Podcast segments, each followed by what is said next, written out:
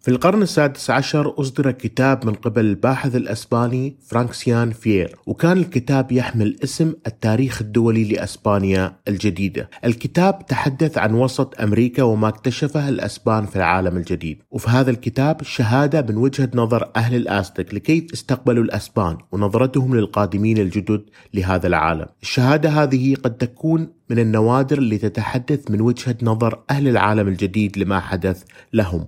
وكيف؟ إنه عكس ما يعتقد البعض بأن الأوروبيين واجهوا شعوب متخلفة وقبائل منتشرة. قبل عشر سنوات من وصول الأسبان لهذه المنطقة ظهرت إشارات لفأل سيء. في السماء ظهر نور غريب كشعلة نارية وفي الفجر كانت السماء وكأنها تمطر نارا وكان شكل الشهاب الناري هذا بيضاوي وساطع. ومع ظهوره بدأ الارتباك على أهل الآستك وكان السؤال على لسان الجميع ماذا تعني هذه الإشارة؟ الحدث الثاني كان في معبد هويبسي لوبوتشي واللي تعرض لحريق لا يعرف مصدره. أما الحدث الثالث فكان إصابة معبد سيرو تيكولتي بصاعقة من السماء وكان المعبد مبني من القش. والحدث الرابع كانت النيران تشتعل بدون أي سبب حقيقي في المدينة. أما الحدث الخامس فكانت مياه البحيرة القريبة غاضبة. وكأنها تغلي غضبا وتسبب هذا الفيضان في تشرد عدد كبير من السكان. والحدث السادس ليلا بدأ الشعب يسمعون صوت لامرأة تبكي. ومهما حاولوا معرفة مكان أو سبب هذا البكاء لم يجد أي منهم إجابة على هذا السؤال. وكان صوت المرأة يصرخ ويقول أبنائي يجب أن نهرب من هذه المدينة. والحدث السابع كان في شواطئ المدينة. حيث قبض الصيادون على طائر غريب الشكل بلون أسود قاتم وأخذوه للقائد الماتا كازوما واللي كان يسكن في قصر ضخم. الطائر كان غريب ولم يفهم أحد نوعه والغريب أن حول رقبة هذا الطائر كان هناك معدن كالمرآة يعكس ما حوله. الماتا كازوما كان متعجب من هذا الطائر ورأى بأن انعكاس السماء في رقبته هو شيء نحس. وقال لكل من حوله بأنه يرى من خلال هذا المعدن الغريب جيوش ومحاربين قادمين وبشكل منظم ومعهم غزال غريب. أما الحدث الثامن فكان ولادة طفل برأسين وقد تم جلبه للماتا كازوما واللي لا يعرف مصيرهم. وكان لسكان الأزتك قناعة بأن كل هذه الأحداث الثمانية هي علامات على انتهاء حضارتهم وبأنه سيأتي شعب آخر سيحكم هذه المنطقة من العالم. في يوم ظهر رجل عادي قادم من مدينة ماتيكا هواتلر وجاء من نفسه ولم يكن مرسول من أحد ودخل لقصر الماتاكازوما وقال أيها الملك اغفر لي تجرؤي ولكني جئت لك بخبر عظيم. عندما كنت في الشاطئ وجدت جبال صغيرة تتحرك وتقترب منا ورغم بقائي في الشاطئ أغلب حياتي ولكنني لم أشاهد أي شيء مثل هذا سابقا. الماتا كازوما أكرم هذا الرسول وعالجه فقد تعرض للتعذيب قبل وصوله فقطعت إذنه وأصابعه. وأرسل الكاهن الأكبر لأقرب مدينة من البحر برسالة وقال له هناك أمور غريبة ظهرت في البحر. قم بالبحث عن هذا الأمر وأخبرنا بما تراه. وصل الكاهن لقائد المدينة واللي يحمل اسم بونيتو واللي استمع لرسالة الملك باهتمام. فأرسل مجموعة من مستشاريه بأسرع وقت للشاطئ وقد عادوا بنفس معلومة الرجل. هناك جبلين يمشون في البحر يقتربون من المدينة. الكاهن طلب أن يشاهد هذا المنظر بنفسه لتكون شهادته أمام الملك موثوقة. فذهب للشاطئ وشاهد ما قيل بأنها جبال تمشي في البحر. وعند وصوله لاحظ بأن هناك سبعة أو ثمانية أشخاص خرجوا من هذه الجبال وركبوا قارب صغير. واستمر الكاهن ومن معه بمراقبة هؤلاء. ولاحظ بأنهم كانوا يصطادون السمك ويجمعون الثمار من الأشجار القريبة من الشاطئ. بعد ذلك عادوا لما وصف بأنهم جبال وفي الحقيقة كانت مركبات ضخمة لم يشاهدها سكان الأستك قبل هذا اليوم.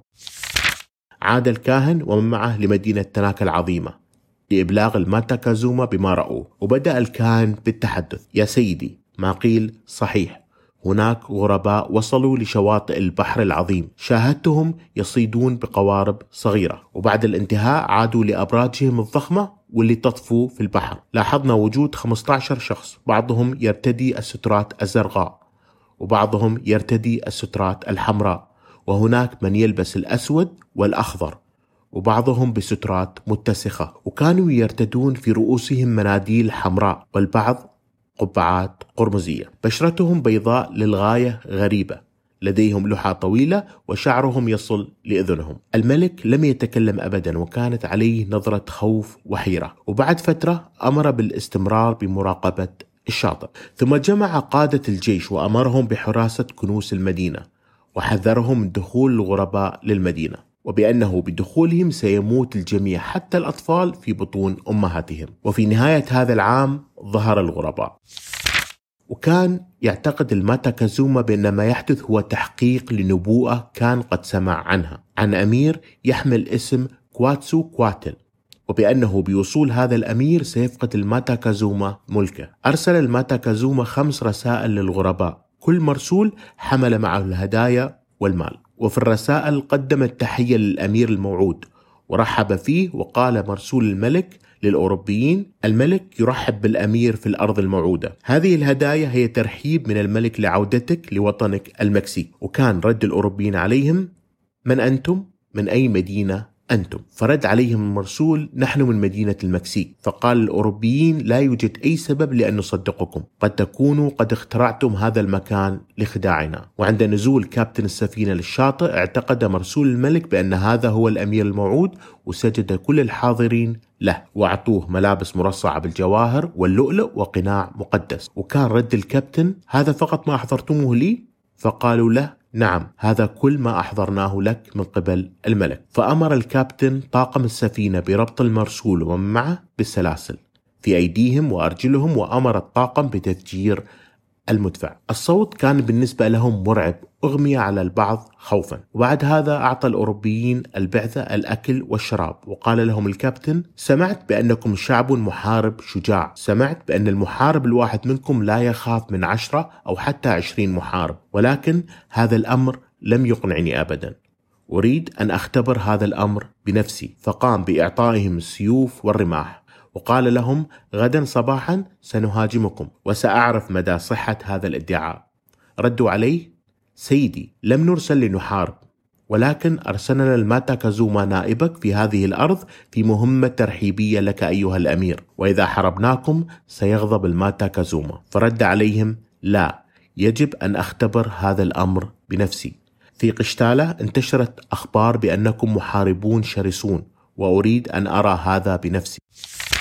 وعادت البعثة للشاطئ وفي وجوههم الرعب مما سمعوا الماتا كازوما كان قلق منذ إرساله للبعثة وقيل بأنه كان قليل الكلام والأكل وكان يحدث المقربين منه خائفا عن مصيره ومصير المدينة.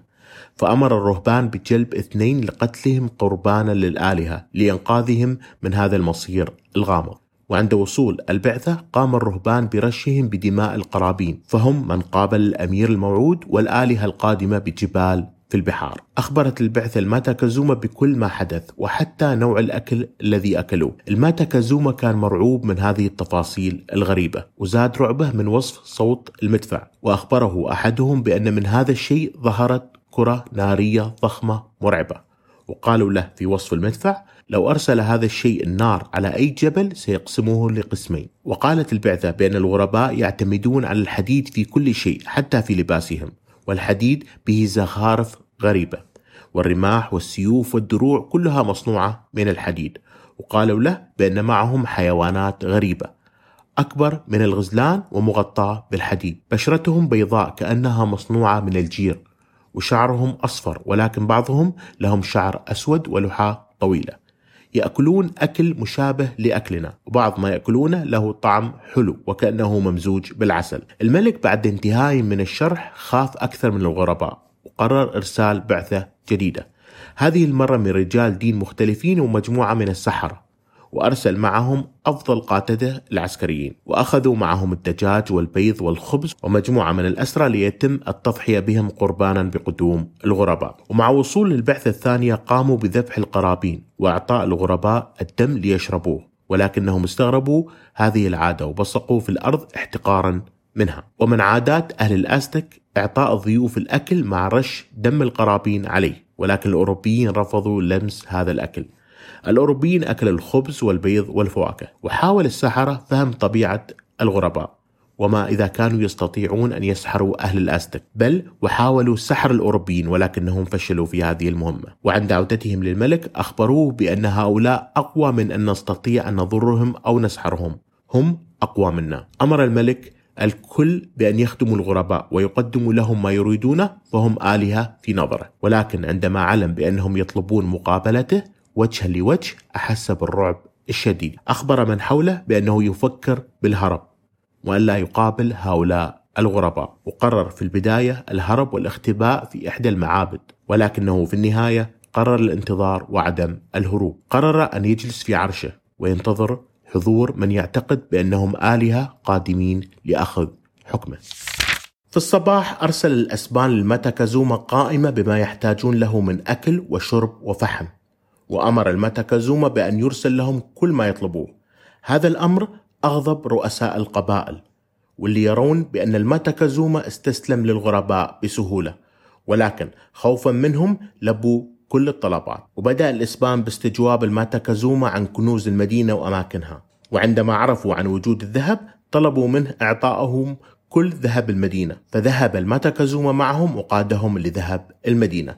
كان الماتاكازوما يمشي وحوله الأسبان يمنعون أي شخص من الوصول له ويبدو أنهم كانوا متخوفين من أن يأتي أحد يثني الماتاكازوما من إيصالهم للذهب. وصلوا لبيت الذهب والمسمى بباليا كاكو ودخلوا البيت الممتلئ بسبائك الذهب ودروع الذهب والأصنام المصنوعة من الذهب والقلائد الموضوعة في صدور الأصنام والتيجان المرصعة بالجواهر. جمع الإسبان الذهب ونزعوا كل ما لم يكن ذهب. ورموه وأضرموا النار فيه. ولم يهتموا بالقيمة الفعلية لأي قطعة كان يهمهم الذهب فقط. وبدأ الأسبان بإذابة الذهب في سبائك ورموا كل الأحجار الكريمة. وتحول بيت الذهب للفوضى فالأسبان بدأوا بالصراخ فيما بينهم والتشاجر. وبعد أن انتهوا من بيت الذهب ذهبوا لبيت الماتاكازوما نفسه والمسمى بتاتا بالكو. وعندما شاهدوا كنوز الماتاكازوما الشخصية كان الأسبان كالحيوانات التي وجدت الضحية. كانوا كأنهم شاهدوا الجنة عندما دخلوا بيت الماتاكازوما. كانوا عبيد للجشع. أحضروا كل كنوز الماتاكازوما من قلادات وأسورة من الذهب وحلقات الكاحل المرصعة بالأحجار الكريمة. واستولوا على كل الكنوز وجمعوا الكنوز كلها في وسط المدينة. وكان أهل الأستك مرعوبين من مواجهة الأسبان وكان في خيالهم أن هؤلاء وحوش أرسلتهم الآلهة لهم. وكانوا يخدمون الأسبان من باب الخوف فيحضرون لهم الأكل والشرب. وطلب أهل الآستك من الملك إقامة حفل فيستا لابوتشي فوافق الأسبان على إقامة الحفل فقد أرادوا فهم طبيعة هذا الشعب. وبعد موافقة الملك المسجون بدأ الشعب ببناء التمثال المخصص للحفل وكان تمثال بملامح إنسان. التمثال كان مصنوع من العجين. وبعد الانتهاء ألبسوه ملابس من الريش. وفي اليوم التالي عرض التمثال على الشعب واللي تجمع حوله وأهدى لهذا الصنم الطعام واللي كان منوع من الكعك واللحم وحتى اللحوم البشرية المضحى بهم. وبدأ المحتفلون بالغناء والرقص حول التمثال. وكان المحاربون يرقصون في مجموعات كل مجموعة حسب عدد الأعداء الذين قبضوا عليهم. كلما زاد العدد كلما زادت رتبتهم. وخلال الاحتفال وبين أصوات الرقص والأغاني صدم شعب الأستك بهجوم الإسبان عليهم. أغلق الأسبان الأبواب عليهم حتى لا يهربوا وهجموا وبدأ الذبح بين أهل الأستك الذين صدموا بما حدث. وذهب بعض الإسبان لمن يطرق الطبل وقطعوا يده. وكان الإسبان يذبحون الجميع المحاربين والأطفال وحتى من حاول الهرب. وحاول البعض التظاهر بالموت ودفع نفسه بين الجثث. البعض نجح في هذه الحيلة ولكن من تحرك كان السيف من نصيبه وتحولت قاعة الاحتفال لنهر من دماء أهل الآستك. وعندما وصلت أخبار هذه المجزرة لأطراف المدينة سمع أهلها ثلاث صرخات تقول يا أهل المكسيك اجمعوا أسلحتكم الغرباء قتلوا محاربينا. وجمع أهل المدينة الرماح والدروع دفاعا عن مدينتهم واجتمع أهل الأستك وهجموا على الإسبان ومعهم الرماح والأسهم وكل ما يستخدمونه في الصيد الإسبان انسحبوا لقصر الملك وأغلقوا الأبواب وبدأوا بإطلاق النار والمدفع على أهل الأستك الغاضبين. وربطوا الملك بالسلاسل وقام أهل الأستك بنقل جثث المقاتلين وإعلان أسمائهم فيما بينهم واختلطت أصوات الغضب بأصوات بكاء الآباء والأمهات. رفض أهل الأستك الانتقال من مكانهم ففي ثقافتهم ما حدث هو عار. الحرب بدون أي إنذار والقتل من الظهر أمر مكروه عندهم. وبهذا بدأ حصار قصر الملك من قبل أهل الأستك. وضع المكسيكيين حراسة على مدخل القصر لمنع أي شخص من إدخال الطعام أو الشراب للأسبان. وقرروا استمرار الحصار حتى موت الأسبان سواء جوعا أو من خلال الحرب. ورغم هذا حاول بعض أهل الأستك التواصل مع الإسبان ومساعدتهم ولكن الحراس قتلوهم. واستمر الحصار ل 23 يوم. وخلال فترة الحصار بنى أهل الأستك الجدران حول القصر لمنع أي محاولة للهروب أو إيصال المساعدة للغرباء. وبعد 23 يوم من الحصار ظهر الإسبان من أعلى القصر وألقوا بجثة الماتا كازوما وكبير الكهنة. أخذ أهل الأستك جثة ملكهم وأحرقوه. وقاموا بالصلاة عليه وتقديره رغم أنه كان سبب لما حدث لهم. في منتصف الليل استطاع الأسبان مع مجموعة من حلفائهم الخروج من القصر. الجو كان ممطر وبارد وكان الأسبان يحملون معهم قطع خشبية. استخدموا القطع الخشبية في تشكيل جسور في القناة المائية ومنها استطاعوا العبور في أول ثلاث قنوات مائية دون أن يشعر بهم أحد. وعندما حاولوا عبور القناة الرابعة تم اكتشافهم. اكتشفتهم امرأة كانت قد ذهبت لتجلب الماء.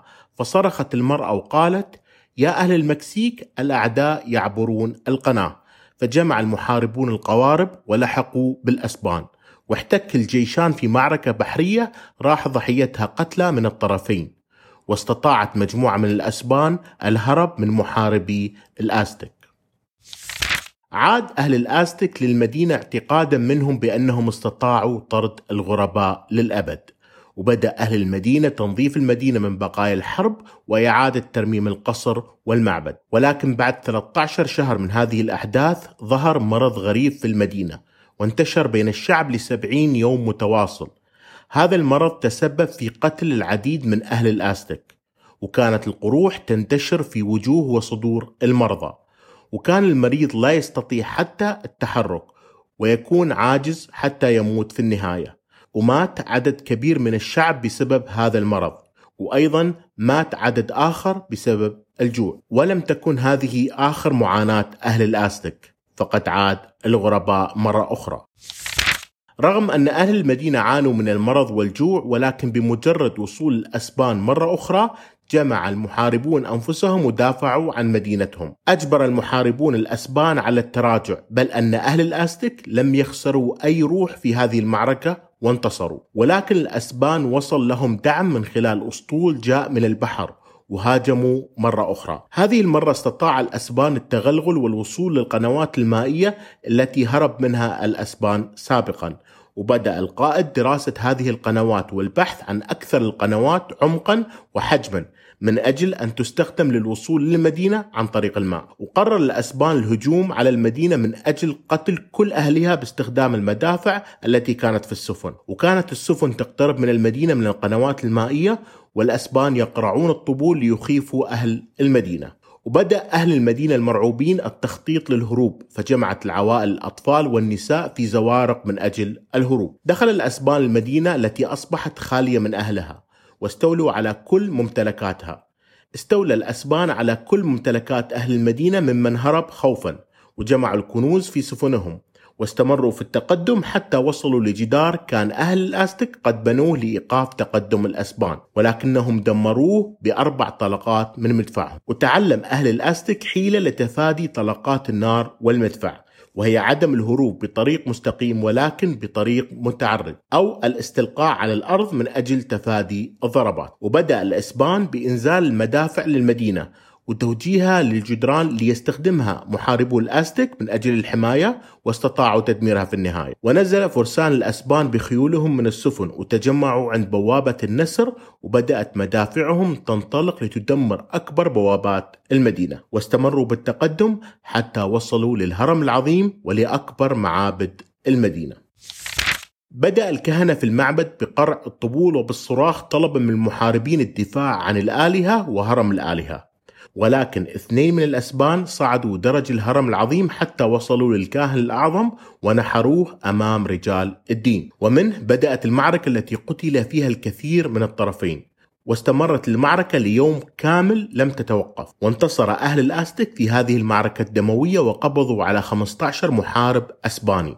والبقية هربوا لسفنهم. أمسك أهل الآستك بالأسرى وعروهم من ملابسهم وبدأوا بطقوس التضحية فيهم في قمة الهرم الأعظم. وكان الأسبان في سفنهم يشاهدون زملائهم يذبحون في أعلى الهرم.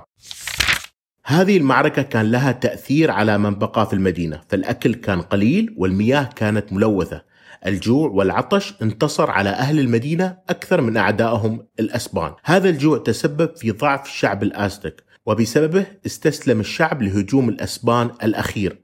والذي تسبب في حرق معبد المدينة الكبير. تجمع أهل الآستك أمام المعبد المحترق وهم يبكون ويصرخون. واستطاع الأسبان التقدم أكثر والحصول على أراضي أكثر من أراضي الآستك. وبهذا انتهت حلقة اليوم من ورق كاست. ادعم محتوى ورق كاست الصوتي من خلال الاشتراك وال review. ونلتقي في الحلقة المقبلة من ورق كاست.